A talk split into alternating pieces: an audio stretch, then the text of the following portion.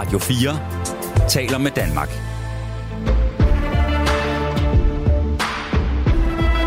Velkommen til Genau. Das ist alles, was zählt für mich heute Abend. Was geht ab? Gibt's ein paar Hip-Hop-Fans oder was? Rap ist mein Talent und meine Identität. Velkommen til udsendelse nummer 2 af Genau's sommerspecial om tysk rap sammen med Pede B.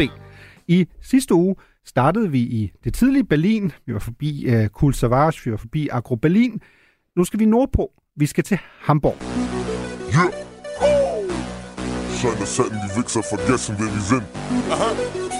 Zeit, die Augen wieder in den Norden zu richten. Hamburg! Das ist die Stadt, in der wir leben, Mann. Digga, dies ist Hamburg. Hamburg! Das ist die Stadt, in der es regnet, Mann. Digga, dies ist Hamburg. Hamburg! Wahrscheinlich bleibe ich hier mein Leben lang. Genau hier in Hamburg. Hamburg! Ihr anderen Wichser könnt gern reden, ja. Doch ihr seid nicht aus Hamburg. Hamburg! Pede, hvis du skulle beskrive Hamborg, gensisk rap, hvordan vil du så beskrive det? Hamborg er et rigtig interessant indslag på den tyske hiphop-scene. Fordi det virker lidt som om, at den by ligesom er tysk hiphops vugge. Det er jo klart, at for eksempel De Fantastischen Vier kom forud for den hamburgensiske scene, og er altså ikke byen, hvor det hele starter. Men det virker som om, at Hamborg og alle de indslag, der er der i 90'erne, ligesom dominerer den tyske rap-scene. Altså hvis vi snakker om navne som Fettes Brot, Beginners, Samy Deluxe, alle de her relativt store navne i 90'erne. Og det, at hiphop ligesom får lov til at udvikle sig i sådan en lidt mere old school retning på det her tidspunkt, synes jeg trækker lange spor hele vejen til den moderne tyske, hamburgensiske hiphop. Fordi de principper, de moraler, den måde, som hiphopen er lavet på det her tidspunkt, skaber et ekko, som man kan høre langt op i den mere poppede og ekstremt hårde, nutidige hamburgensiske hiphop. Det er meget interessant, at du siger det her med, at Hamborg på en måde måske sådan er hiphoppens vugge. Fordi som du også er inde på, man vil jo klassisk kigge mod enten Heidelberg eller mod Stuttgart, fordi det er der, du i hvert fald også har de sådan første kommercielle succeser. Men det er jo, som du også siger, relativt tydeligt, at vi er i midten af 90'erne på det her tidspunkt. Der er det jo Hamborg, der begynder at føre taktstokken, ikke? Det er Hamborg, der bliver det, som tyskerne kalder hip-hop-hauptstadt, altså hip-hop-hovedstaden. Præcis. Simpelthen. Og der skal man igen, hvis man måske først er kommet ind i program 2, måske lige gå tilbage til program 1, komme til tidlig Berlin, fordi man jo måske i dag ofte tænker på Berlin, man tænker på Aggro, man tænker på Savage, men vi har faktisk en bølge inden da, som jo i høj grad også bliver definerende for den evige kamp, der er mellem blandt andet Hamborg og Berlin, om at være den her dominerende faktor i tysk rap. Lad os starte med at høre noget af det allerførste hamburgensisk rap, der virkelig bryder igennem. Fettes Brot. 1, 2, 3, sech mal hey, sech mal ho, das Fettes Brot auf Platt in der Disco. Jo, ich bin der Jong, achter Plattenspieler und so dehle ich, ob es dort der Wegasine liege deler. Deutsch von Jaden, Butter, wie war ich spiel? Wie uns in Norden hedet nicht Disco, sondern Tanz, aber dehle ich hacke viel Platt in das Mikrofon. Wirst nicht Juden Norden, ist das schwer, tut das Stone. Wohn an der Kanton wie all. Da schnappt man nun mal so. Hör man Beckentau, Hummel, Hummel. Ich bin Rute, Chipmeister, benast der anderen Nordisch bei Nature. Weißt du überhaupt, was das Leben hier so bringt? Was das regulär bedeutet, wenn das Schicksal dir klingt? Und du morgens deine Stullen auf dem Küchentisch vergisst, aber du die ganze Chose erst bei Blumen fast vermisst. Das ist nicht so leicht, wie du meinst, Million. Das ist eine Schiedpokelei und die macht den Rücken krumm. Hab den Huf, sagt man sich und gibt sich selten auf die Schnauze. Und wenn wir uns mal hauen, dann holst du in die Plauze. Mauze, Dung war bei uns nie so ein Thema. Monat 6 Politiker, die kommen und die gehen mal. Wichtiger Million, merk das dir ohne Fax. Die im Süden essen Stäbchen und wir essen Lachs.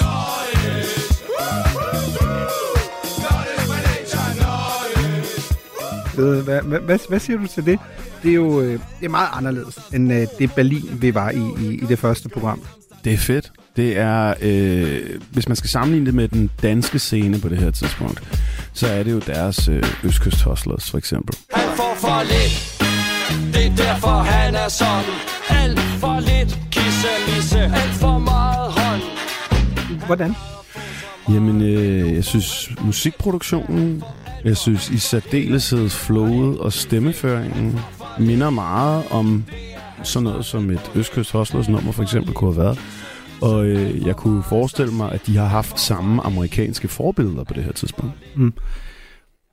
Når man sådan kigger på det i dag, og især hvis man måske kommer fra andre dele af Tyskland end den nordlige del, hvor jeg jo selv er født og opvokset. Altså jeg synes jo for eksempel, det er skide fedt, at du indleder den her, med den her meget disco-agtige melodi, og så rapper du faktisk på en lokal dialekt, altså på plattysk. Ja, den der måde at udtale 1, 2, 3 på, som bliver sådan meget karikeret næsten. Altså det kan man sige...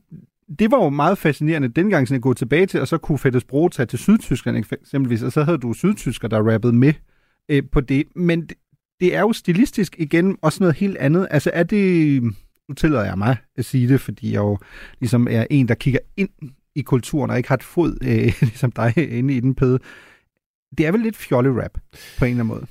Ja, det kan man godt sige. Men altså, der har jo hele tiden været fjollede indslag på hiphop-scenen. Altså, hvis du går tilbage i amerikansk hiphop, så kan du jo også kigge på folk som Biz Markie, eller Flavor Flav, eller Old Dirty Bastard fra Wu-Tang. Altså, der har hele tiden, synes jeg, været en tilladelse til at have sjove og fjollede indslag på hiphop-scenen.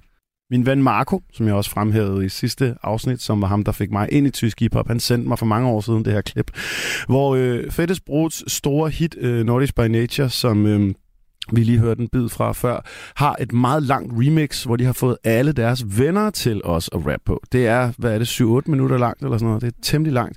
Næsten 9 minutter, ja. Og på et tidspunkt kommer der simpelthen også et... Ja, jeg bliver nødt til at sige det, måske lidt hjælpeløst dansk vers, hvor de åbenbart har en eller anden ven, der kan tale lidt dansk. Så der kommer lige pludselig ud af det blå 12 takters dansk rap på det her nummer fra 1995. Lad os prøve at lytte til den del. Nu fortsætter vi med det danske sprog. Vi to, danske rim, disco, Dannebro. Det kan du tro, fordi vi bor syd for grænsen. Tabula Rasa, vi er her, vi gælder shot. Nu akten bliver vi danne fede sang med vores uovertræffelige rejsgesang. Rimen flød, mærke den til sød. Hvor det, de sejler ned,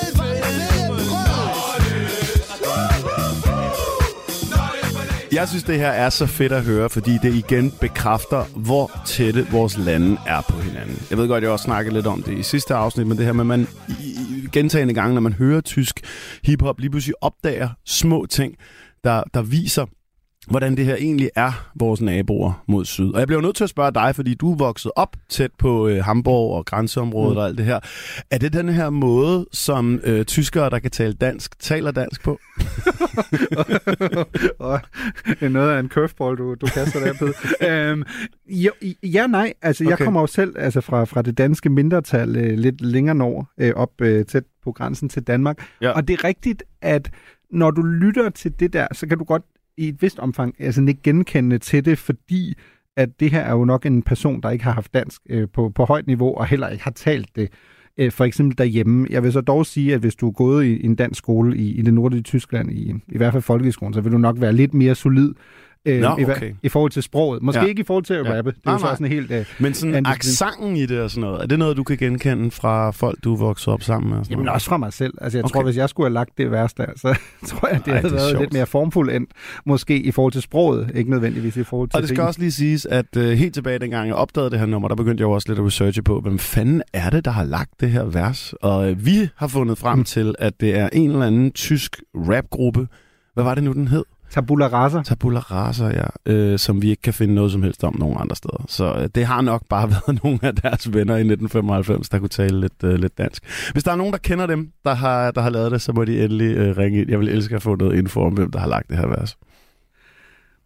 Lad os også prøve at lytte til et andet Fettes Brot-nummer, vi har. Som sagt, Nordish by Nature, som er sådan det første store gennembrud. Året efter 1996 kommer så Jein, som, og hvis man har lidt svært ved at forstå hentydning der, så er det at sætte ordet ja og nej sammen, og den handler lige præcis om at træffe et meget, meget svært valg, hvor man er splittet i det her tilfælde i forhold til en kvinde, om man skal være sammen med vedkommende eller ej. Willkommen im Fall, ich wette, heute machen wir erneute fette Treffen, fette Bräute, hunderte nette Leute, warum dauert trauern? Wow, schaut euch diese Frau an. Schande, dazu bist du imstande. Kaum ist dein Herz allerliebste aus dem Lande und du denkst an eine andere. Was soll ich denn heulen? Ihr wisst, dass ich meiner Freundin treu bin. Ich bin brav, aber ich traf eben my first love. Ich dachte nur im Schlaf, doch die war ich schon immer scharf. Den Blick an, sieht sie mir eben durchs Zimmer war. Oh mein Gott, was hat der Trottel sagt? What a pretty woman, das Ding ist mir die Dumme. Wenn ich die Sturm im Blick schicke, sie wie rum in Ecke kicke. Meint ihr, checkt sie das? Du bist durchschaubar wie wie Plexiglas. Sie kommt auf dich zu. Na, Kleiner, hast du Bock auf Schweinerei? Ja, klar. Nein, jeg meint, Noget af det, jeg synes, der er meget interessant, Pede, især når vi kigger også tilbage i det her program, er, at Fettes Brot har jo på en måde været pionæren. Været dem, der har været med til at... Lad os sige, at Stuttgart var med til at åbne døren, Fettes Brot var med til at sparke den ind for Hamborg, og en masse andre kunstnere, som vi vender tilbage til. Der er jo også dem, der siger, at det her er ikke rap. Det er fjollet, den der musik, apropos, som vi hører i jejen, beatet osv. Men det er jo også som genre noget helt andet. Det er jo storytelling. Altså, det er jo at fortælle en historie her, ikke? I kan jo ikke se videoen, men videoen er jo lige præcis Fettes Brot, der er sådan en virkelig dårlig western remake er ude i ørkenen og skal træffe de her svære valg. Hvordan har du det med sådan noget med? Fordi du siger, der er jo nogle åbenlyse danske paralleller i forhold til, hvor dansk hiphop måske også er i 90'erne. Jamen, storytelling har en kæmpestor plads i rap og hiphop, så det synes jeg ikke er en legitim kritik. Folk kan komme med af Fettes Brot, at det skulle have mindre eksistensberettigelse, fordi der er så meget storytelling i det. Jeg tror, det er en fed måde, de har kunne fortælle deres historie på det her tidspunkt. Du lytter til Genau på Radio 4. Man kan selvfølgelig heller ikke tale om Hamborg og hiphop og 90'erne, uden at tale om 5 Sterne Deluxe. Jo på mange måder en udmunding af, at i hvert fald Das Bo, som er en del af 5 Sterne Deluxe, inden da har lavet musik med en eller anden rapgruppe, der hedder Der Tobi und Das Bo, som havde den her meget, meget kendte Morgen geht die Bombe hoch, som så formerer sig til 5 Sterne. Og jeg tror, Pede, hvis du hører noget af lige præcis de første store, mere kommercielle hits, som 5 Sterne Deluxe også har, så tror jeg godt, man kan høre en relativt rød tråd i forhold til det, vi også har lige talt om i forhold til Fettes Brot. Prøv at lytte til Willst du mit mir gehen, som er et af 5 Sterne Deluxes første store hit. Als Corinna 14, Markus 15, das erste Mal traf, dachte sie nur, wow, ist der scharf. Und fragte gleich in ihrer Clique, ob ihn jemand kennt. Von wegen, dass sie jemand Namen und oder Alter nennt. Then a day later in school, dann ein Tag später in der Schule, sah sie ihn, während sie quasi ihn observierte. Und ob das Hoppen abwerden würde, wird sich zeigt, als er die 9a betrat. Und wie der Zufall spielte, kannte Corinna Steffi aus derselben Klasse. Steffi kannte Stefan und Stefan kannte Markus, war gut mit ihm befreundet. Na toll, doch wie kommen Corinna und Markus jetzt zusammen? Sie entscheidet sich für das Partyprogramm. Nach 2 Wochen Planung wurde langsam klar, Corinna macht eine Party und alle sind sie da. Markus kommt mit Stefan, denn Steffi lädt sie ein. Der Höhepunkt des Abends, Markus bricht seinen Bein. Corinna macht sich Sorgen, Stefan lacht ihn aus. Corinna und ihr Vater bringen Markus ins Krankenhaus. Eine Viertelstunde Fahrt reichte zum Verlieben und sie stand nach 3 Tagen auf Markus Gips geschrieben. Willst du mit mir gehen? Willst du mit mir gehen? Det er jo igen storytelling, det er jo en fortælling om en fyr, der apropos ser salon på en kvinde, og gerne vil komme sammen med hende, og dengang i Tyskland i 90'erne og 0'erne, der spurgte man så, vil du med igen? Altså, vil du komme sammen med mig? Selvom det jo i bund og grund, hvis man oversat det helt ordret, betød, vil du gå sammen med mig? Der er vi jo tilbage til, at den diskussion, der hurtigt kommer, også i forhold til 5 Sterne, som også har været der, i forhold til Fettes Brot, det er igen den her... Er det autentisk?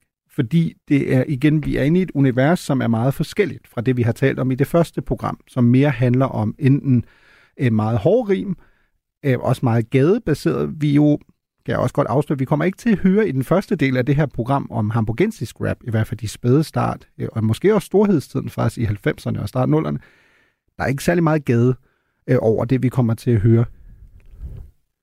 Er det, igen Pede, det er jo ikke et problem, fordi hiphop og rapkulturen er jo enormt bred, og er jo også blevet bredere med årene, men kan du godt forstå, at er der lignende diskussioner i Danmark? For eksempel i forhold til, hvad er sådan ægte hiphop? Nej, det synes jeg ikke. Altså, det er en lidt besynderlig diskussion at tage, fordi hiphop jo, rap og tekster jo bare i bund og grund handler om at fortælle en historie, og det kan jo være 17 forskellige former for historier. Jeg plejer jo altid at sige, især til unge mennesker, der kommer og siger, jeg ved ikke, hvad jeg skal skrive om, så siger jeg, hvis der er noget, som du føler indvendigt, så hvis du er rapper, og det er sådan set ligegyldigt, om du er rapper, eller billedkunstner, eller sanger, eller forfatter, eller hvad fanden du er, hvis du er god nok til at formidle den følelse, så kan modtageren få den samme følelse indvendigt. Og det er måske det, musikkunst og kultur handler om allermest. Så det handler ikke så meget. I det første program har du talt meget om, at du sådan ligesom satte to store sådan pejlemærker op, ikke? Det ene var, at det skulle være relaterbart. Det andet var, at det skulle være eskapisme. Ja, lige præcis. Man kan sige, hvis du taler om et opgør, som jo både eksisterer i tysk hiphop, og som eksisterer i dansk hiphop i de her år, så er det jo på samme måde, som da Clemens på Regnskabets time i 1997, han begynder at svine Østkyst Hustlers, Rockers by Choice, MC Ejner og alt det her til, for at være for kedeligt. Så jeg tror mere, man kan snakke om, at de her unge, nye strømninger handler om, at man synes, det bare skulle være hårdere, og at de havde nogle helt andre inspirationskilder fra amerikansk hiphop. Og det er jo lidt det, man ser i tysk rap, når man begynder at gøre op med hele den her hamburgensiske bølge i starten af nullerne, hvor at, som vi snakkede om i sidste program, Aggro Berlin, Kool Savas, alt det her, lidt sviner det til, og jeg kan huske Flair på et nummer kalder dem for øko-rappers. Mm. Det her med sådan et andet ord for det, man også kunne kalde backpack-hiphopper, at det synes de ikke er spændende længere. Nu vil de have noget benhård gade-hiphop, ikke? Ja, præcis. Det er meget interessant, som du siger, fordi vi har jo de der referencer, især i starten af nullerne, igen og igen fra Berlin-rapper, der kigger mod Hamborg, jeg selvfølgelig også er pissed over, at det er Hamborg, der på det her tidspunkt i hvert fald har kørt med klatten, blandt andet på grund af nogle af de kunstnere, som vi kommer til at introducere lige om lidt. Og Bushido, jeg tror Bushido, der blandt andet siger det her, ohne mich wird deutsche Rap wieder nicht hart. Altså det er ham, der skal gøre tysk rap hård igen, fordi underforstået hamburgensisk rap er ikke hård. Og det... Jeg har jo i hvert fald tit tænkt over det, også fordi jeg jo selv kommer fra den del af landet, og jeg glæder mig enormt meget senere i programmet til at tale med dig om nye, kan man sige, de nye sådan store kunstnere fra Hamborg, som er meget anderledes i forhold til det, jeg i hvert fald er opvokset med, at jeg synes jo, det her er autentisk. Altså, det er autentisk i forhold til den mangel af bedre ord, vibe, du har. Ja, jeg tror ikke, der er nogen, der siger, at det her ikke er autentisk. Det tror jeg aldrig har været kritikken, der var rettet mod det her. Jeg tror bare mere, at de følte, at det ikke repræsenterede nogle ting, de havde lyst til at høre. Ja, jeg har virkelig glædet mig til den her del i forhold til hamburgensisk rap, fordi nu skal vi jo til det, som i hvert fald stadig den dag i dag, faktisk vildt nok at tænke over, at det er 25 år siden, står tilbage som sådan min absolute favorit og yndlingsmusik fra den tid, fra hamburgensisk rap. Vi skal tilbage til 1998, vi skal tale om, dengang kalder de sig stadig absolute beginner, i dag kun beginner, Bambule, et mesterværk, vil jeg stadig mene. Og jo det, der for alvor også i de her år begynder at sætte Hamborg Rap på det tyske landkort. Lad os prøve at lytte til en af sangene fra Bambule. Viele wollen chatten und rappen von Hamburg bis Mappen. Bauen Tracks in Ketten, wollen ohne Rucksack trappen. So viele Rapper und Rapplatten tun weh, ich brauch Tabletten, wenn ich mein Heim seh und vor Fernweh beinahe eingehe. Labert wer kappert, nehm ich dann Platz weg, denn ich hab zwar Styles auf dem Konto, doch das heißt nicht, dass ich am Satz spar. Ich geh tief, wenn ich einmal weise Rap aus dem Brunnen zieh und wieder hoch, wenn ich mit den Flügeln meiner Lungen flieh. Statt Chartschlüssel hab ich einen Dietrich an meinem Schlüsselbund. So betrete ich die Tür zum Erfolg ohne Sprung in der Schüssel und Starstrecken Beats wie Fans Hände, klauen Ideen wie Crash Dennis Autos für ein Crash ohne Ende ehlen ihre Haare, während sie Tracks glätten. Ich steh auf krause Locken und Beats, die wie Elke fett sind. Und Jans gleicht ein Elefant, ich mach daraus ein Stück, führe ihn rappen zum Porzellanladen, Scherben ihr seid Zeuge, wie Daniel 9 Hits schreibt. Eisfeld die fetten Beats, so 1000 Flip-Drive. Mad seine neuesten Technics, Tricks, hast du nachmachen an den Weg lang, mach den Shit halt. Ist ja Hammer, Hammer, Hammer. Ist ja Hammer, Hammer, Hammer. Na, seine gesamten Start. Ist ja Hammer, Hammer, Hammer. Ist ja Hammer, Hammer, Hammer. Deine gesamten Start. Beginner er jo med Jan Delay, Daniel Dijemaet, er jo på mange måder måske egentlig der, og måske godt man kan sige, den der skillelinje på en eller anden måde går, ikke? Altså, vi går fra Fettes Brot, 5 Sterne Deluxe, som jo stadig er enormt populær på det her tidspunkt. Vi er i 1998, 5 Sterne Deluxe udgiver samme album, deres debutalbum, som sælger 150.000 plader. Så det er ganske imponerende, ikke? Opnår guldstatus. Men man kan jo godt fornemme, at der alligevel sker noget med hamburgensisk rap her. Vi går over til, igen, vil du kalde det her sådan et fuldstændig brud med det, vi har hørt? Nej, men det bliver langt mere boom-bap og New Yorker-inspireret i musikken på det her tidspunkt. Og det er faktisk meget sjovt, at jeg har aldrig hørt særlig meget Beginners, men min klareste erindring om dem, det er, at da jeg i nullerne begynder at høre Aggro Berlin og sådan nogle ting, der snakker jeg med DJ Static og Nate, som har sådan 10 år på mig, de er lidt ældre end mig, og de fremhæver fra starten af Beginners som noget, jeg langt hellere burde høre, i stedet for det der nymodens underlige Berliner hiphop. Så jeg tror, at for sådan nogle true school hiphop fans både i Tyskland og så også i Danmark, er det her et rigtig fedt indslag der i slut 90'erne. Hvad tror du, det skyldes? Altså, hvad er det, tror du, DJ Static og andre sådan bliver draget til i forhold til beginner, i forhold til stilen også? Helt klart lyden i produktionerne. Som vi snakkede om tidligere, så Fettes Brot og de her ting, der kommer før, er måske sådan næsten lidt mere sådan disco-inspireret i lyden, og lidt mere sådan poppet og kægt. Hvorimod det her, det langt mere minder om de strømninger, man hørte fra New York på samme tidspunkt. Altså, det er jo virkelig New York boom bap hip-hop, det her, ikke? Men det er sindssygt godt produceret. Beginner giver os jo, udover at de får deres eget store gennembrud på Bambule, jo også en anden stor gave, fordi hvem er det, der også bliver introduceret for alvor igennem Beginner? Og Bambule-albummet, det er jo en mand, som apropos... Samy Deluxe. Ja, som jeg også spillede i København for nylig, fortalte mig. Sindssygt specielt, men man bliver ved med at kunne nyde de her mærkelige ting ved, at vi jo er så tæt connected Danmark og Tyskland. Men for 2 uger siden, der havde den pladeforretning, der ligger på Nørrebro, der hedder Records, 10 års jubilæum. Og en af de faste kunder i Records, som åbenbart besøger Danmark rigtig ofte, er Samy Deluxe. Så som en lille surprise, de havde sådan et event, hvor at, i 12 timer i træk var der forskellige indslag, der spillede inde i butikken. Jeg var selv også op og give 3 numre med det hele. Der dukker Samy Deluxe bare op. Jeg var desværre smuttet, fordi jeg skulle ud og spille i Brøndby samme aften, men jeg har set det på mobiloptagelser siden da. Og Samy Deluxe, der står i en pladeforretning på Nørrebro og spiller numre, er jo sindssygt grinerende at tænke over. Men så lad os prøve at lytte til Samy, da han er med på Beginner-albummet. Ich komme rein, sage boom, shakalaka. Mach mal Lärm für den coolen Motherfucker. Kein Auto, keine Uhr, keine Haare. Aber 4er Jordans doppelt und in jeder Farbe. Es gibt boom, chak, ratatatak. Bin das Kind von Mama Platz, da und Papa Lapak. Alter, ich kam auf die Welt mit dem Kopf durch die Wand. Mit dem Airmax am Fuß und dem Mic in der Hand. Scheiße, Mann, alles was los, wenn ich rap. Schaffe Bilder aus Worten wie Moses und Tabs. Ich komme an mit mehr Fallen als einer Geißler. Doch bin alle kleine Scheiße immer noch in einer Cypher. Reiner Keim und immer noch Hunger. Brennende Bühnen seit ein Vierteljahrhundert. Alle Pegel auf Anschlag, Hamburger Standard. Dienstag, Bass, hart einsteigen, Abfahrt. Und ich bin nicht allein hier. Ich hab meine Posse bei mir. Und es geht rum, pam, pam. Alle Lampen an. Jo, et helt legendarisk nummer, Føkse. Også bare en fantastisk video. Men vi er jo tematisk nu, som vi også taler om, Pede. Vi er jo et andet sted nu. Altså nu begynder det at handle om lige præcis at være autentisk. Det handler om, at som Jan Delay begynder at rappe om, at bare fordi du har det samme tøj på, det betyder ikke længere, at du ved, du er en del af den samme bevægelse. Og det, der jo bliver italesat her, vi er i slutningen af 90'erne, er jo, hiphop begynder at blive meget mere populært. Det begynder ikke at være så nicheagtigt længere. Det begynder at blive lidt, kan vi godt kalde det mainstream efterhånden? Jo. Hvorfor er det er jo noget af det, jeg synes, der er meget interessant med hiphop også.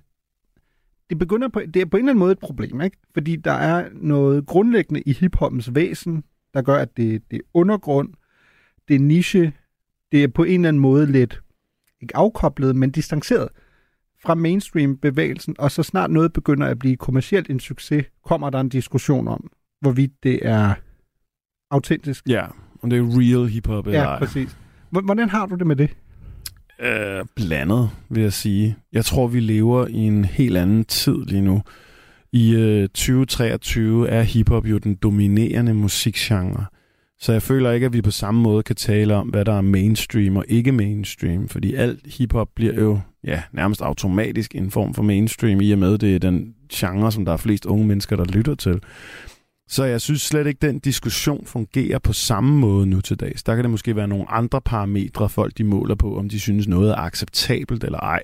Men det er rigtigt, her i slut 90'erne, der er hiphop jo stadigvæk en subgenre, hvor man nok internt i miljøet går meget op i at vurdere, om ting repræsenterer miljøet over for offentligheden på en fin måde. Havde man det også lidt, altså jeg boede jo i Tyskland dengang, så jeg kender jo ikke rigtig den danske scene på det tidspunkt. Er det også det, du hentede til tidligere, da du sagde, at man begyndte at få de her opgør i Danmark? I allerhøjeste grad på det her tidspunkt. vil jeg sige, i den danske scene.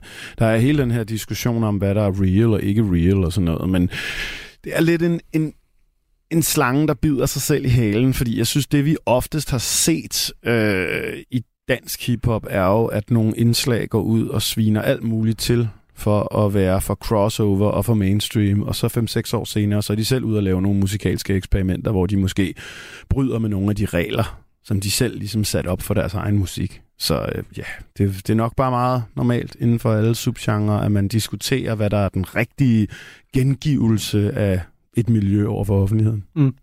Og som du siger, et miljø, der er jo umuligt at sætte på formel, ikke? Altså, fordi, jo, bestemt. Det, der er meget interessant med Beginner her i slutningen af 90'erne, er jo, at det der, at man kalder den såkaldte teenie-presse i Tyskland, altså de her ungdomsblade, Bravo er et af dem, begynder at blive enormt interesseret i hiphop. Dermed bliver det jo også mere udbredt, lige præcis. Apropos, hiphop bliver på en måde begyndt at blive lidt popkultur. Ikke fordi det nødvendigvis er poppet, men det er fordi det er populær. Ja. Beginner gør jo det, at man blandt andet i starten nægter at stille op til interviews, fordi man ikke vil ind i den her kommercialisering. Nå, eller ind i populærkulturen. Der er eksempler på, at de er til for eksempel tv-optrædener sendt simpelthen nogle dobbeltgænger, i stedet for selv at troppe op. Og det synes jeg er enormt interessant, fordi du spiller ind i den der med, at du vil død pine ikke være en del af den her mainstream, og adresserer det i øvrigt også i et andet meget legendarisk nummer, som hedder K2, hvor Das Bo, apropos fra 5 Sterne, med Dendemann fra 1-2, som jo er et andet sådan hamburgensisk band, eller rapnummer, der virkelig sådan bryder igennem i de her år. Fettes MC, som vi ikke rigtig har talt om her, han falder også lidt ud i forhold til sin stil, men hvis man er sådan til lidt mere hård, chokerende rap. Obskur er faktisk meget bedre udtryk. Meget bedre. Og så Illo, som jo også er en af de her Hamborg-rapper, der ligesom er i periferien, fordi det er jo også noget af det, der er sindssygt interessant i det miljø, at ligesom med Aggro, det hele mødes jo hele tiden. Men lad os lytte til K2, som lige præcis er et, man kan godt kalde det et form for diss-track mod den populær og teenekultur, der er ved at opbygge sig omkring hiphop-miljøet. Voll Rapper sehen und du brauchst Rapper-Tee. Du suchst ein Boarding für einen neuen Plastik-Evergreen. Oh, bist du opportun, gestern war's noch was nun. Heute willst du lange Strophen, gib mir Anekdoten. Worte sind tatenlos, ist dann erst straßenlos. Und du bist Werbetrommeln mit leeren Phasen bloß. Und werden sich Fans blind verknallen, na du Böller am Belgrad. Weiß ich, es knallt wie Korken zwischen uns und deinen deutschen Weltstars. So, ich mach mich mal locker und bin raus in die Milchzahn. Tschüss. Det var jo på mange måder virkelig sådan et nærmest best of, ikke? I forhold til, hvad hamburgensisk rap havde at byde på. Dengang et andet, kan man sige, populært sådan collabo-track er jo Sleepwalker, der i 2001 har Vorsprechtermin, hvor man jo også virkelig har hvem af Hamburg-scenen, der tropper op. Men vi kan jo heller ikke rigtig komme udenom, når vi taler en del om Beginner-Pede, og vi har jo nævnt ham, det er jo for alvor her i starten af det nye årtusind. Det er jo Samy Deluxe, der for alvor bryder igennem. I dag, lige præcis som du også siger, jo Samy Deluxe, men Samy Deluxe starter jo som en del af Dynamite Deluxe, som lige præcis er Samy, Tropf og Dynamite, som jo i begyndelsen af 2000 kommer med Deluxe Sound System, som jo, synes jeg, er enormt interessant som album, både fordi det er så, jeg skal kalde det autentisk. Jeg synes, det er igen en milepæl i tysk rap-historie, men også faktisk en enorm kommerciel succes. Kommer ind som nummer 4 i de tyske albumcharts med det samme. Det er jo vildt nok at tænke på, ikke? Lad os prøve at lytte til, måske i hvert fald indledningsvis, det mest kendte nummer fra Deluxe Sound System, Ladies and Gentlemen. Weiß, du wusstest, dass da was im Busch ist. Komm Stück für Stück wie Puzzles, irgendwas ganz Großes. Es erschüttert die Nation, spürst du schon die Vibration. Es wird sich endlos wiederholen, weder ihn noch sie verschont. Damit jeder am Tag nickt, von Nacht bis 88. Das Deluxe-Fieber packt dich, die Viren auf schwarzem Plastik. Oder live bei unseren Rap-Shows, sie gelangen in Bilden und Ghettos. Bleiben ewig da wie Tattoos und noch wegzurennen ist zwecklos. Aber keine Angst, denn es ist für einen guten Zweck wie ein Benefit. Wieder mal Samy Deluxe, der schlechten Rap ein Ende setzt. Reime nur erste Wahl, heißt nicht, dass du mehr bezahlst. Nenn den Flow versatile, ahnst du nicht, wirst du bald. Neues Drop-Instrumental, das Trio phänomenal. Für die Masse zu genial, doch die ist sowieso egal. Wir meiden Homo-Sabien, chillen mit Mongos und Tapien. Und müssen nicht zu Partys rennen, wo wir sind, kommen die Partys hin. Oh la di da di da, ladies and gentlemen, die uns noch nicht kennen, werden uns jetzt kennenlernen. Besser genaue Namen, wenn ich meine Punchlines bringe und drop die Beats, zu denen das Tanzbein schwingen. Ola! Jeg synes godt, man kan høre, Pede, at Beginner og Samy Deluxe, eller Dynamite Deluxe, nogen, der hænger meget ud sammen i den tid? Eller synes du, er der stor forskel i deres stil? Nej, overhovedet ikke. Jeg synes sagtens, man kan høre det. Og det er jo sjovt, hvor meget der sker på så få år i hamburgensisk hiphop i forhold til udtrykket.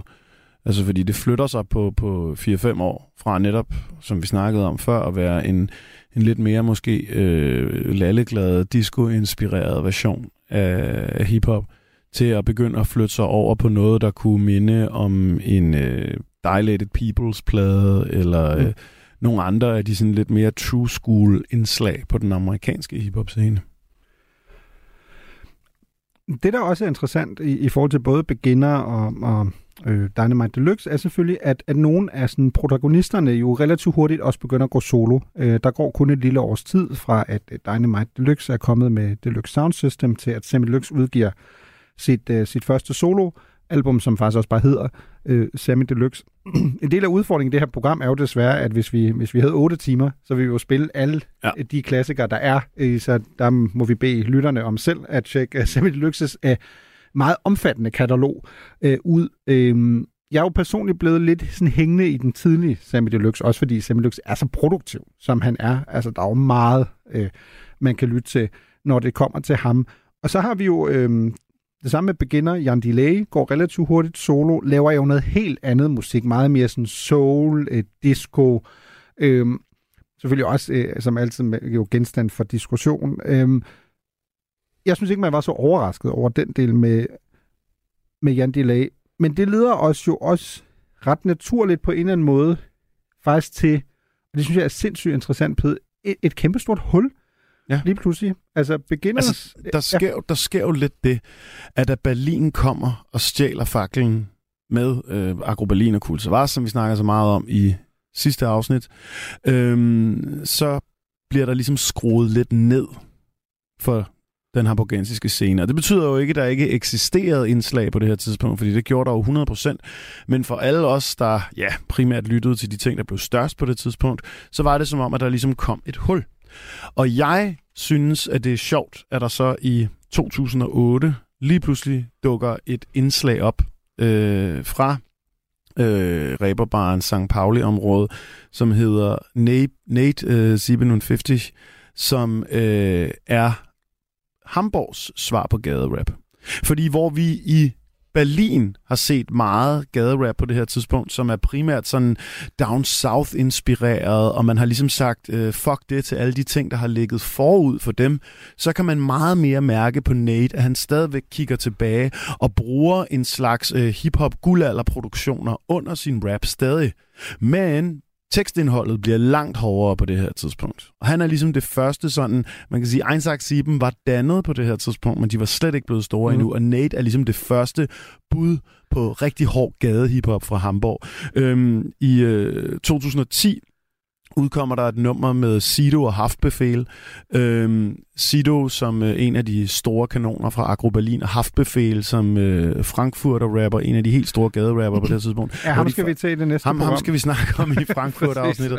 Men som faktisk omtaler Nate, og faktisk giver den op for, at nu kommer den her form for hiphop også fra Hamborg. Så det er bare sådan ligesom at vise, hvor meget han bliver embraced af de andre scener på det her tidspunkt. Men jeg synes, han er et super interessant indslag, fordi han jo ligesom kombinerer de nye, hårdere strømninger i tysk hiphop med det guldalder musikudtryk, som stadigvæk eksisterer i hans musik. Så jeg synes, vi skal høre det nummer, der hedder Blaulicht fra ham.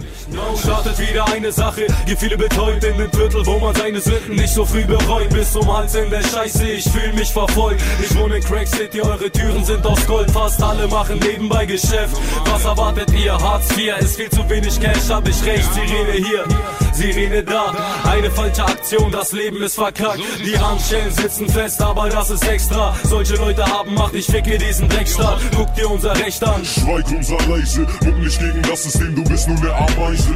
War das verständlich genug? Ich red im Slang, damit Jungs aus dem Ghetto auch verstehen, wie ich denk. Und denkt ihr genauso, dann hebt eure Faust auf. Wir lassen uns nicht unterdrücken, verbrennen die Autos. Du hast keinen Vater, der dir alles ausgibt. Was ist deine Aussicht? Blaulicht, die Jungs machen Umsatz mit Rauschgift. Wir leben in den Augenblick, das ist St. Pauli. Du machst dein Vater, die hier draußen fit. Sag, was ist deine Aussicht? Blaulicht. Det er sindssygt interessant, det her. Og det er noget af det, der også, jeg synes, der er så fedt ved at lave det her, Pede. Det er jo det her med, at vi sådan introducerer hinanden for ting. Jeg kendt stort set ikke til Nate 750. Er det rigtigt? Stort set ikke, nej. Fordi jeg tror, jeg er simpelthen blevet hængende i sådan en Hamborg-rap i måske 2005. Ja. Men du kan jo godt høre, ikke, at hvor meget af det andet gaderap, der bliver introduceret på det her tidspunkt, ligesom tager nogle helt andre musikalske udtryk som deres udgangspunkt. Hvis du for eksempel hører Sido og Bushido og alle de her ting, så ligger det ikke særlig meget op af lydsiden på for eksempel et beginnersnummer. Men det her, der synes jeg jo beatet sagtens kunne optræde på noget af det senere Beginners. Ja. Det er en meget interessant pointe, fordi jeg sidder måske og igen med mit mere som fan, ikke som sådan hiphop-kondisør, at jeg havde måske tænkt, hvis du nu bare havde sagt til mig, lyt til det her, prøv at gætte, hvor det er fra. Så tror jeg, jeg havde sagt Berlin. Okay. Men det er jo på grund af udtrykket i det. Jamen, det er på tekstindholdet. Det er på grund af teksterne, ikke? Det er klart, så snart du ser videoen, og de står med St. Pauli, det er alle sammen, så ved du godt, okay, hvor det er henne. Men jeg tror, det er jo også igen, som du siger, Pede, det er jo fordi, vi i forhold til tekstuniverset lige pludselig er et andet sted. Vi er ikke længere i det her, vi er gået fra lidt sådan disco-dasko, lidt storytelling til så det, der sådan med Beginner og Samy Deluxe bliver sådan mere måske true school New Yorker. Ja, præcis. Ikke? Hvor det mere handler om at fortælle, prøv at høre, vi er gode til det, vi laver. Og nu er vi over i den seriøse gaderap. Ja. Og jeg synes, det er interessant, at flere af de indslag, der dukker op på scenen på det her tidspunkt, blandt andet også ham, der hedder Kalim, faktisk bruger det her udtryk som musikalsk kulisse, når de rapper. Kalim, som er en rapper af afghansk afstamning fra Hamborg også, som bliver signet på Alles oder Nix pladselskabet, som jo er Khatas pladselskab fra Frankfurt, som vi kommer til at snakke mere om i det afsnit, som også på samme måde ligesom i hvert fald starter ud med at rappe på nogle mere true school-agtige produktioner. Mm. Hvis du skulle introducere, det er også der, jeg føler mig jo lige pludselig meget gammel, ikke? Og for det er jo faktisk yngre end dig, fordi jeg er jo blevet hængende i sådan det tidlige rap, især hamburgensisk rap. Ja, og jeg begynder jo først at høre det på det her tidspunkt. Ja, præcis. Men jeg tror, noget af det, jeg lagde mærke til, da du annoncerede, at vi skulle lave det her program sammen, og nogle af dine følgere faktisk begyndte at byde ind med, hvad vi skulle tale om. Ja. Der kunne du ikke finde Samy Deluxe. Du kunne ikke finde Beginner. Ikke. Men 187 dukker op igen. Kalim, Haftbefehl. Nogle af de her typer. Og det er jo klart, som du sagde det jo også indledningsvis, det er jo fordi, at vi selvfølgelig er et sted nu, hvor at hiphop er blevet så bredt, for det første så populært, men også fordi udtrykket er et helt andet. Men hvis vi skulle gå hen til Kalim specifikt, hvad vil sådan være et godt nummer at introducere Kalim på? Jeg synes, det nummer, der hedder Milligram MG. Lad os prøve at høre det. Ja. Das Treppenhaus riecht nach Pisse und Kräuterlikör. In dem Block, wo ich abpack und Doggy-Style hört. So viele wurden festgenommen mit dem Kopf nach unten. Denn der V-Mann schließt ein Pack mit gottlosen Hunden. Diese Platte hier habt Echtheitszertifikat. Kommt vom Handel mit Flexstein in die Charts. Ich bin Schwerverbrecher. Unter Pase klar gemacht, da war die Staatsanwaltschaft noch im ersten Semester. Hinterlasse Pusher-Pleite mit Gesichtsfraktur. Denn das Geld regiert die Straße wie eine Diktatur. Warum ich illegal mein Geld in der Hood verdiene? Denn mein Magen füllt sich leider nicht mit Luft und Liebe. Konsumenten an der Hafentreppe. Die rote Meile schläft nie. Weiße Steine sorgen hier für lange Nächte für. Prostituierte liegen Scheine auf der Straße. Sie müssen sich nur bücken. Freier in Ekstase. Du bist willkommen in der Stadt, die nie schläft. Verlier nicht den Bezug zur Realität. Die Waage zeigt Milligramm, die Waage zeigt Milligramm, die Waage zeigt Milligramm, die Waage zeigt Milligramm. Du bist willkommen in der Stadt. Hvad er det, du godt kan lide ved Kalim? Energien, flowet, leveringen, linjerne. Jeg så jo også, du stod og grinede af linjerne. Og det er jo sjovt, fordi normalt så fordommen omkring gaderap, især denne her type, er jo, at det simpelthen bare er så primitivt sat sammen. Men du synes jo også, at nogle af linjerne var ret sjovt leveret. Og der er jo en åbenlys reference til Mein Block med Sido, som du også selv sagde, mens vi stod og lyttede til det. Hvor han beskriver sit kvarter, så gør Kalim det jo på samme måde her. Og det der meget maleriske med at fortælle, at hans trap house, altså der, hvor han sælger stoffer fra, det stinker af pis og krøjterlikør. Det kan simpelthen ikke blive mere tysk, altså.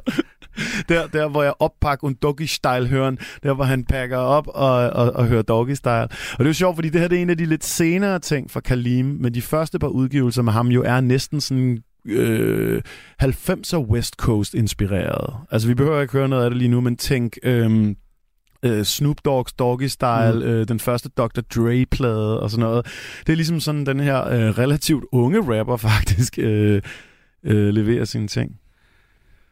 Det der, altså, det er jo sådan lidt en øjenåbner også for mig, det den her sådan nye Hamborg-del, ikke? Fordi, som du også siger, grunden til, at jeg griner undervejs, er jo fordi, det er godt leveret. Ja, altså, det kan fuldstændig. Jo, og det er du sammen med Nate, at det kan godt være, at du sådan umiddelbart, hvis du er født og opvokset med Beginner og Fünf Sterne og Samy, sådan tænker, men det er jo åbenlyst god kvalitet. Altså. Og jeg er så meget en hiphop-nørd, at jeg kan ikke sige, at der er en undergenre, jeg bedre kan lide end en anden. Fordi jeg kan bare godt lide folk, der rapper godt. Og så kan det sådan set være ligegyldigt, om du rapper om, at du er forelsket i din kæreste, eller du rapper om, at du skyder 200.000 mennesker i ansigtet. Hvis du rapper godt, så bliver jeg inspireret af det. Det der, jo, og noget andet, men prøv at forklare mig lidt om det lige om lidt, Pede. Altså det der med, der også er interessant her, er jo, det er jo et mega hæftigt kursskift, at vi går fra det tidlige Hamborg-rap til det her. Men det er jo ikke fordi... Men det her har jo eksisteret hele tiden. Altså, der har jo altid været... Men det her er også, ligesom du sagde lige før, noget, der kommer efter det vakuum, der opstår i kølvandet på Berlins overtagelse eller dominans af hiphop-scenen på det her tidspunkt, ikke? Så er det jo klart, at de næste ting fra Hamborg, der kommer til at få opmærksomhed, er nogen, der måske lidt mere er i samme boldgade, som for eksempel Aggro Berlin var i Berlin. Du lytter til Genau på Radio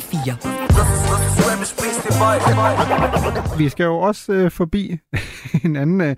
jeg tror faktisk, apropos, det er dem, din følger nærmest har nævnt mest. Ja. 187. Ja. Prøv at introducere mig til dem. Et fuldstændig bimlende, sindssygt indslag på den tyske hiphop-scene, og nok noget af det største, der er lige nu. John Lorenz Moser, a.k.a. Bonez MC, er en virvelvind og en gigantisk naturkraft i tysk hiphop lige nu. Han starter gruppen 187 Strassebande, som jo er næsten en bizarre ting at kalde en gruppe. De kalder sig 187, fordi på adskillige amerikanske hiphop-numre, der snakker man om det her med paragraf 187, som åbenbart er manddrab eller sådan et eller andet i den stil. Og der er jo folk, der har fremhævet for sjov, at den tyske paragraf 187 er noget helt andet, og har ikke rigtig noget med gangsterting at gøre. Det kan der være, at der er en tysk-kyndig jura-ekspert, der kan fortælle os på et tidspunkt. Men... han starter det her crew helt tilbage i 2006, dengang både som et rap- og graffiti-crew. De har løbende en hel masse forskellige medlemmer. Nogle bliver hængende, nogle gør ikke. Og af store profiler kan blandt andet nævnes Gzuz, Maxwell, 84, Jambeats, Alex, Safir, alle mulige andre folk. Og de leverer nogle meget interessante udgivelser helt tilbage dengang, men det er først omkring High und Hungrig fra 2014, som er Bonez og Gzuz' første udgivelse sammen, at de begynder at få rigtig meget medvind. Og så i 2016, da de udgiver High und Hungrig 2, der går de faktisk nummer 1 i Tyskland. Og det kunne være, at vi skulle høre en lille bid af det første track fra den plade, som jeg synes virkelig er ikonisk. Tut mir leid, doch der CL hat unser Geld gefressen, also noch eine Platte pressen und wieder dasselbe rappen. Wir lassen Felgen sprechen, 23 Zoll, du Fotze, ey, Schwarzmarkt, hinten alles voll gekotzt und wir haben keinen Plan, wohin das Leben uns führt. Hamburg, Westgold, im Mund, die Gegend mit mir. Yeah. Ich bin zufrieden, Mann, solange ich was zu fressen hab. Probleme werden weggelacht und Pommes haben mich fett gemacht. Was für Storytelling, rede nicht. Du Lolli, hörst du? 187, unser Leben ist schon Story genug. Muss ein Kleben weg, das Paper ab, rolle ihn zu. Schließ die Augen, träum von Sonne und Puh. Cool, ey, worum geht es hier? Authentik oder Technik? Muskelfotos, Twitter-Beef, ich fühle mich belästigt. Es wird ernsthaft, Bibi rappen heißt jetzt Geld verdienen. Immer noch dasselbe Spiel, 187. det er sjovt, og det er sikkert bare mig, men jeg bliver nærmest kastet helt tilbage til vores første afsnit. Altså til noget tidligt savage, noget hård gangster, enormt mange. Det er jo noget af det, hvem skulle troede, at jeg en dag vil blive fan af 187, men noget af det, jeg godt kan lide ved det her, som minder mig lidt om Savage, det er lige præcis den her kunst at tale i sammenligninger, som jo er sådan Savages store, og humoren lige præcis. Ja. Men det er jo også det, der er så interessant ved sådan nogen som 187, det er, at hvor vi op igennem 10'erne oplever flere og flere rimelig vanvittige gangsterrap-indslag på den tyske scene. For eksempel Haftbefehl, der i en musikvideo har en bazooka fremme og sådan noget helt vanvittigt noget. Så rapper de. Den type rapper er typisk ikke særlig godt. Mm. Men de her folk, de er teknisk hamrende dygtige. Og det var det, jeg startede ud med at snakke om i det her afsnit, det der med, at det er som om, at det stadigvæk er i den hamburgensiske hiphops DNA, at du skal levere det rigtig stærkt hele vejen igennem. Der er ikke nogen, der kommer let til det her. Selvom at Jesus, han virker som den mest vanvittige hooligan, du nogensinde har mødt, og han simpelthen ser så ubehagelig ud, så rapper han teknisk rigtig godt hele vejen igennem. Og det er jo den kombination, jeg synes er rigtig interessant. Fordi jo, indholdet er fuldstændig vanvittigt. Altså, du kan høre dem slutte omkvædet af med bare at sige, und meine Kette ist von Drogengeld. Du ved, det, altså, det er gangsterrap i den reneste form. Men det er ikke gangsterrap på den der måde, som man senere hen ser det meget fra den berlinske scene, hvor det er en, der næsten rapper dårligere med vilje, for at vise, at jeg er altså bare gangster, jeg går faktisk ikke op i rap overhovedet. Så kan du høre, at de her folk, de har nogle andre inspirationskilder, som for eksempel kommer tilbage fra Beginners og sådan nogle ting, som jeg synes er utrolig inspirerende. Og en af grundene til, at jeg så godt kan lide at snakke om Bonez som en naturkraft i hamburgensisk hiphop, det er jo også, at det her nummer, det er fra 2016, og High on Hungry går nummer 2 på den tyske albumhitliste på det her tidspunkt, og bliver en ret stor ting. Men det er albummet, han udgiver senere samme år, som ender med at eksplodere fuldstændig. Fordi der udgiver Bonez et album sammen med den anden tyske rapper, faktisk oprindeligt østrigske, men der emigrerer til Berlin. Den rapper, der hedder Raf Camora, som laver en plade, der hedder Palmen aus Plastik. Og man kan ligesom se på Bonez som en tohovedet drage. Fordi mens han med 187 Strassebande og Jesus og de her folk laver en form for guldalder-hiphop, som er super gangster, men stadigvæk guldalder-hiphop, så vil han via sit samarbejde med Raf Camora levere noget helt andet. Nemlig en meget mere reggae, dancehall, hiphop-inspireret suppedags, som ender med både at blive et album, der går nummer 1 i Tyskland, men faktisk også ender med at være et af de mest sælgende albums hele det år i Tyskland. Kæmpe plade, Palmen aus Plastik. Sie schieben gerne Welle, aber wollen alle kein Krieg. Sind Kriminelle, aber haben nicht mal eine Quelle für Weed. Direkt aus dem Urwald, Aktien auf der Straße, zum Schädel verurteilt, gewachsen auf Plantagen, egal welche Uhrzeit. Ich pack es auf die Waage, Krokodil auf meiner Jacke, Alter, sie benutzt auf Falle. Keine Scheißegal, wer du Hurensohn bist, denn du wirst die Alter in meiner Crew. Wie du interessieren mich nicht, denn davon gibt es leider genug. Alle machen jetzt auf Mörder, weil dein Freund ist ein Freund, hat ein Ballermann, eine Kugel. Og det er jo super interessant det her, fordi Bonez går også fra bare at være en gaderapper til at være en fuldstændig vanvittig PR-maskine. Han har en af de største Instagram-profiler, hvor 2-3 millioner mennesker følger med, mens han dagligt lægger de her 20, 30, 40 storybider op, hvor han render rundt og laver alle mulige vanvittige ting. Jeg synes, noget af det, der er så interessant ved hele det her super gangster-univers, som de her mennesker beskæftiger sig med, det er, at det bliver leveret på en måde, hvor de virker fuldstændig ligeglade med, hvordan de fremstår. Altså hvis vi for eksempel sammenligner med sådan noget almindelig dansk gaderap, eller hvordan gaderap måske var i Berlin på det her tidspunkt, eller sådan noget, så er det jo meget sådan noget med at stå og se hård ud til kameraet, og have en stor guldkæde på, og en Adidas-jakke, og fremstå sådan lidt afstumpet og sådan noget. Bonez, han vælter rundt i Hamborg dagen lang, og jeg har set stories, hvor han løber ind i H&M og køber alle deres Mickey Mouse-trøjer, fordi han har set, de har en eller anden Mickey Mouse-trøje, han godt kan lide, så han kan spille hele sin sommertur med en ny Mickey Mouse-trøje på hver aften, så han kan smide den ud til publikum efterfølgende. De har et klip i en af deres videoer, hvor det medlem, der hedder Alex, han kommer ud af fængslet, og det første, han har lyst til, når han kommer ud af fængslet, det er at få en stor vaffelis. Og så står han til kameraet og næsten ser sådan troende ud, mens han spiser sådan 4-5 kugler stor vaffelis. Altså det, jeg synes, det er charmerende, fordi det er så bad shit vanvittigt. Da de spillede koncert i Pumpehuset, Jesus og Alex, der var der også stories op hele dagen, små videobider på nettet, hvor at, de gider da ikke bare hænge ud i pumpehuset. Så de låner nogle cykler af personalet, og så lægger de videoer op, hvor de cykler rundt i København og ryger kæmpe store joints, og bare brager rundt og hygger sig og ser på byen og sådan noget. Og de virker bare så ligeglade, og det synes jeg er super underholdende, men der er sikkert en bagtanke med det, i og med det her bare bliver sådan en super stor PR-maskine samtidig, fordi de har en så stor presence på sociale medier, og i særdeleshed Bonez har. Du har det ikke stramt med det. Altså, det er sådan, det har jeg sådan tænkt over, fordi det er måske en god idé at være sådan lidt ligeglad, fordi det, vi lige har hørt, jeg ved godt, der er jo også noget ironi over det, ikke? Altså, jo. Sådan lige præcis den her med, du fortæller, du er gangster, men din ven, der har en ven, der kender en, har et våben-agtigt. Det er jo også at gøre det til at tage lidt pis på hele den her hårde kultur. Men det er jo alligevel, det er jo et sjovt, hvis jeg skulle sætte det meget hårdt op, så er det jo sådan et sjovt blend af Fettes Brot og den her dancehall-agtige ting, møder lige pludselig gangsterrappen. Ja, lige præcis. Det er nemlig en sjov sammensmeltning af gangsterrappen i Tyskland, og så den arv, de ligesom har fra Hamborg, synes jeg 100%. Noget andet, der er så vildt ved hele det her Palmen aus Plastik eventyr, som Raf og Bonez ender ud på, fordi de udgiver 3 plader før, og nu har de ligesom sat samarbejdet på pause, men de når at udgive 3 albums. Jeg har set dem 2 gange i Tyskland til kæmpe store stadionkoncerter. Det bliver simpelthen så stort, det her.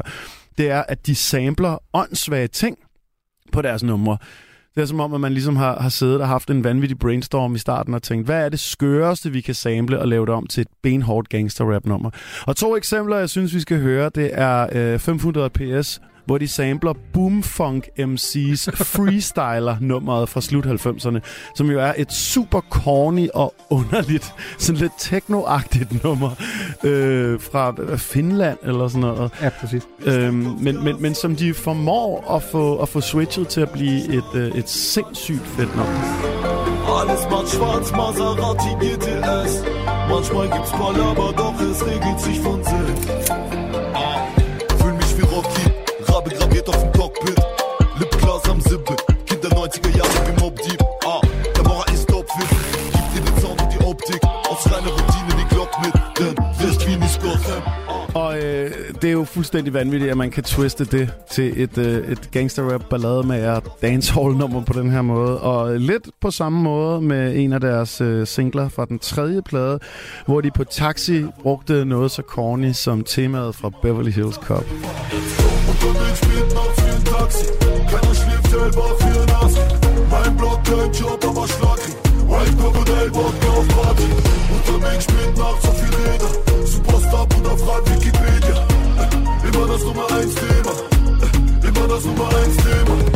Jeg er stor fan, men det er også, som du siger, det er jo smart. Altså, Man kan synes, det er corny, men det er jo ikke Crazy Frog, Axel F. eller sådan noget. Altså, det er jo faktisk en fed måde at sample Beverly Hills Cop på, det her. Ja, 100%. Altså, de har håndværket i orden. Det må man fandme give dem. Og det, der er så spændende ved hele den her bølge på det her tidspunkt, er at sideløbende med at Raf og Bonez laver de her vanvittigt store, men også ret poppede albums. Det er jo, at Bonez ved siden af med sit projekt 187 Strassebande udgiver noget benhård gaderap, som stadigvæk er tekstmæssigt super godt sammensat.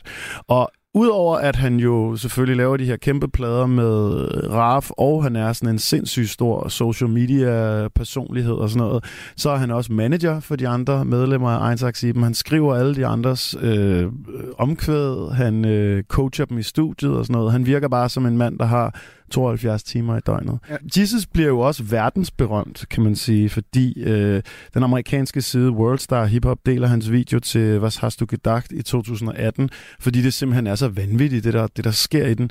Altså udover, at de godt kan lide at vise våben frem i de her videoer, at det er bare, du ved, pistoler, geværer og alt sådan noget, så har de en vane med hele tiden, når de viser et våben, så åbner de det og tager patronerne ud, for at vise, det ikke er en attrappistol.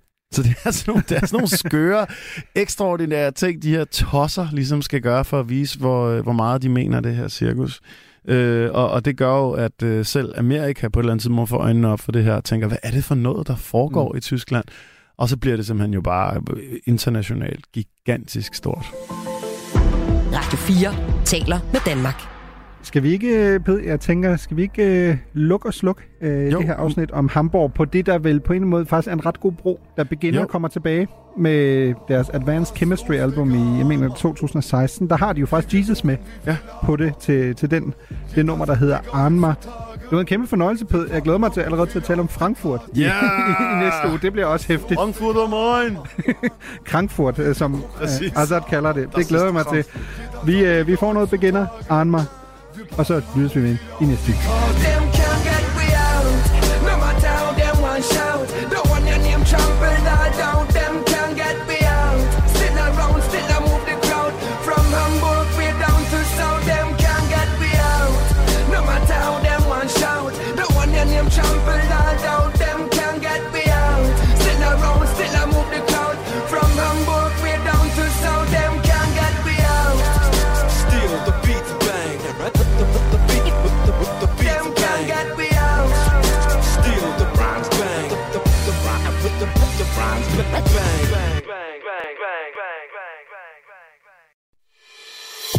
Du har lyttet til en podcast fra Radio 4. Find flere episoder i vores app, eller der, hvor du lytter til podcast. Radio 4 taler med Danmark.